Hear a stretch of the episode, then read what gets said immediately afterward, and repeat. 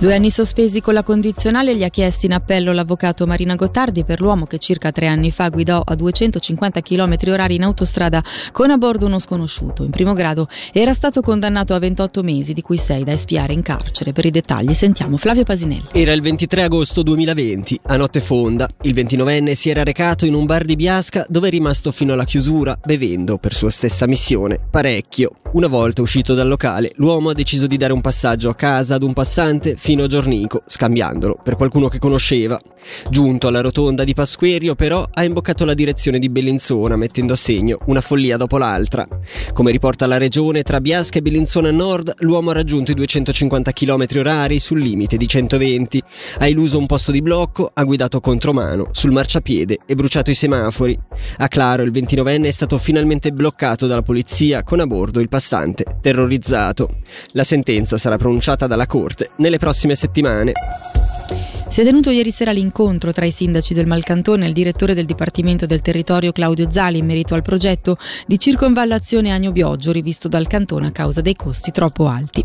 Durante la riunione Zali ha parlato di un progetto comunque avviato e che sarà presentato entro la fine dell'anno. In serata è giunta anche la presa di posizione dei sindaci. Noi sentiamo allora Eolo Alberti, sindaco di Bioggio e presidente della conferenza dei sindaci del Malcantone. Siamo usciti molto soddisfatti, in particolare Zali diciamo, ci ha ascoltato e porterà il progetto nella sua totalità, quindi non verrà più suddiviso in due parti, ma bensì realizzato in una parte sola. Il credito per la realizzazione verrà poi sottoposto al Parlamento, si spera entro la fine dell'anno e soprattutto l'indicazione è stata quella di interagire con la conferenza dei sindaci e soprattutto con i due comuni interessati, cioè Agno e Bioggio.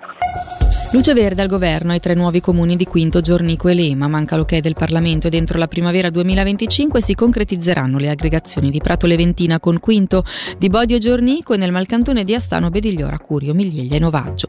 Il prossimo aprile dunque in questi comuni non si svolgeranno le elezioni. Il Consiglio di Stato ha accolto oggi anche l'istanza di aggregazione di Locarno e Lavertezzo, istituendo una commissione di studio per l'elaborazione del progetto. Si riapre così la discussione sulle aggregazioni nel Locarnese. Sentiamo Marzio della Santa, caposezione enti locali, al microfono di Nadia Lisce. Evidentemente siamo anche in una riflessione di portata cantonale, perché sappiamo benissimo quanto per il Locarnese il tema aggregazioni risulti ostico, difficile e in questo senso noi interpretiamo un segnale positivo di rilancio della tematica ricerca. Come Dipartimento vogliamo anche investirci proprio del compito di andare a dialogare con i comuni potenzialmente interessati per capire se ci sono le premesse per certi versi per svolgere uno studio similare a quello condotto grosso modo due anni or sono nel basso Mendrisiotto. L'intento è quello di definire, capire quali sono i potenziali di sviluppo del comprensorio nella speranza che evidentemente gli esecutivi e legislativi comunali ma magari anche le stesse popolazioni possano da qualche qualche parte esprimere la volontà di andare verso uno scenario aggregativo più complesso ma anche più arricchente per il Locarnese. Comunale 2024 Daniele Caverzasio sarà il capolista per la Lega a Mendrisio. Il municipale sarà accompagnato da Massimiliano Robbiani,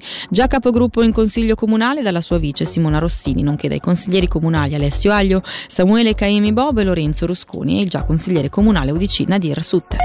Da cento anni mille voci per un coro, lo slogan coniato dal centenario della Federazione Ticinese Società di Canto. Le oltre 50 corali del cantone si ritroveranno nel corso dell'anno in sei eventi per festeggiare questo e altri compleanni tondi dei singoli gruppi che culmineranno con un coro unico composto da circa mille coristi a Bellinzona il prossimo settembre.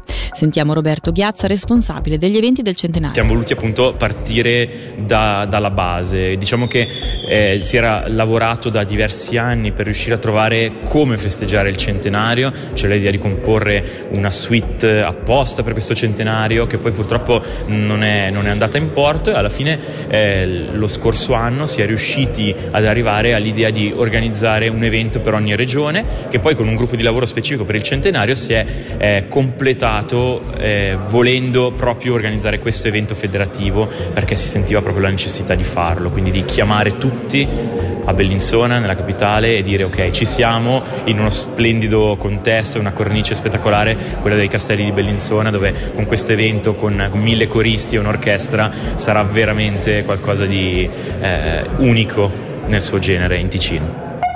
Ok per Lambri in dubbio Formenton nel Lugano è pronto al rientro. Daniel Cari in vista del back to back rispettivamente contro Biene Berna i bianco-blu potrebbero non avere l'attaccante numero 10 autore di una tripletta nella vittoria contro il Cloten perché è ammalato mentre tra i bianconeri l'ammalato è coach Luca Gianinazzi. È pronto al rientro in prima linea però Car finora autore di 33 punti in 27 partite. Sentiamo l'assistente allenatore Crister Cantoni finalmente abbiamo cominciato a avere un po' i pezzi del puzzle. Eh, è allenato probabilmente tutta la settimana. Vedremo adesso non so ancora ancora news eh, dal, dal, settore medico, ma eh, speriamo di poterlo già magari vedere in questo weekend. Sarà sicuramente, sicuramente vicino al rientro. Quindi poi per quanto riguarda il ritmo di partita è chiaro, fuori da qualche settimana e spetterà poi a lui. Dalla redazione per questa sera è tutto, l'informazione di Radio Ticino torna puntuale domani mattina a partire dalle 6. Da Alessia Bergamaschi dunque grazie per l'attenzione e l'augurio di un'ottima serata a tutti.